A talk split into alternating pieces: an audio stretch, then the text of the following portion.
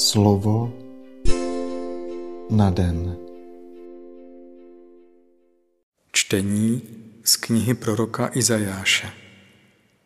Raduj se neplodná, která jsi nerodila. Propukni v jásot. Vesel se, která jsi nezakusila porodní křeče, neboť více synů má osamělá než ta, která se vdala. Pravý hospodin. Rozšiř prostor svého stanu, roztáhni své plachty bez obav, prodluž své provazy, své kolíky pevně zaraz. Napravo i nalevo se rozšíříš, tvé potomstvo dostane dědictvím národy, které osílí pustá města. Neboj se, neboť se nemusíš hanbit, nestyď se, neboť se nemusíš rdít, Vždyť zapomeneš na hanbu svého mládí a již nevzpomeneš na potopu svého vdovství. Tvým manželem bude tvůj stvořitel. Hospodin zástupů je jeho jméno. Tvým vykupitelem je svatý Izraele.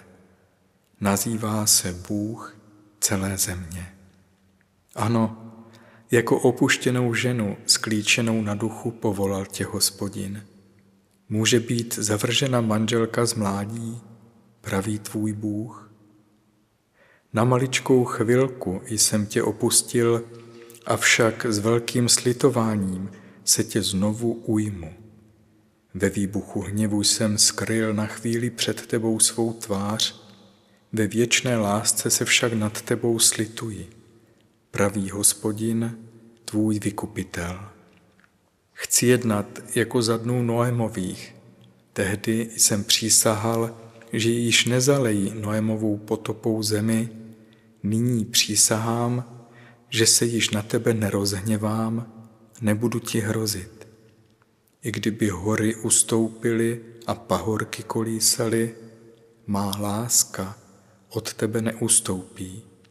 Nezakolísá moje smlouva, která dává pokoj pravý hospodin, který tě miluje. Slyšeli jsme slovo Boží. Slova svatého Evangelia podle Lukáše. Když Janovi poslové odešli, začal Ježíš mluvit k zástupům o Janovi.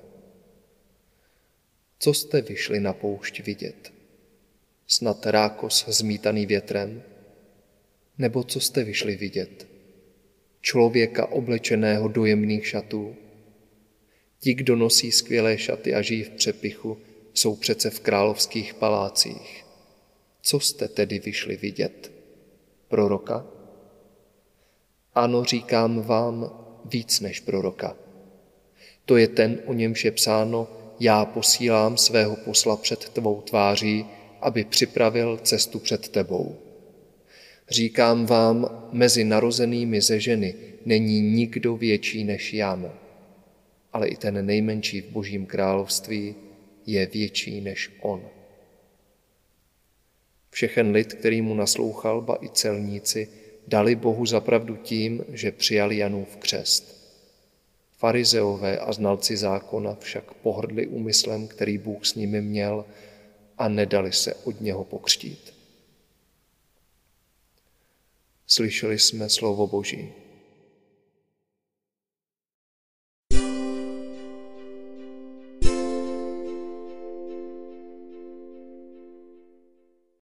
Svědectví Ježíšovo o Janovi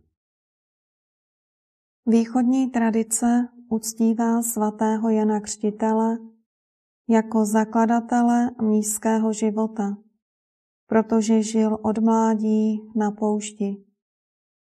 Dnes se domnívají někteří, že se mu dostalo asketické výchovy v Komránu, kde žili takzvaní eséni. Ti praktikovali způsob řeholního života na břehu mrtvého moře. Jisté je, že Jan, když začal kázat, působil neobyčejně svým zjevem. Uprostřed společnosti která se lopotí jenom proto, aby se dobře najedla, oblékla a bavila, se najednou vyskytne člověk, který o to všechno nestojí. Ukazuje názorně, že má lidské tělo opravdových potřeb skutečně málo a že se poměrně lehce zabezpečí. Zbývá tedy mnoho svobodného času, aby se mohla mysl zabývat božím světem. V tom viděli asketi všech zemí a náboženství poslání ve společnosti. Nevytýkají lidem, že myslí především na sebe.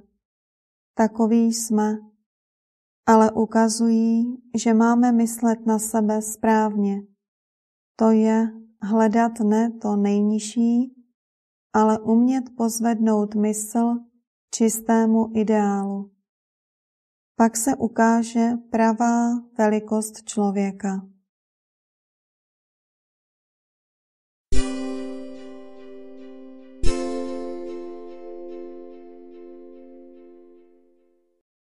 Dnes si často opakuj a žij toto slovo. Mysli na sebe, ale správným způsobem. Slovo na den.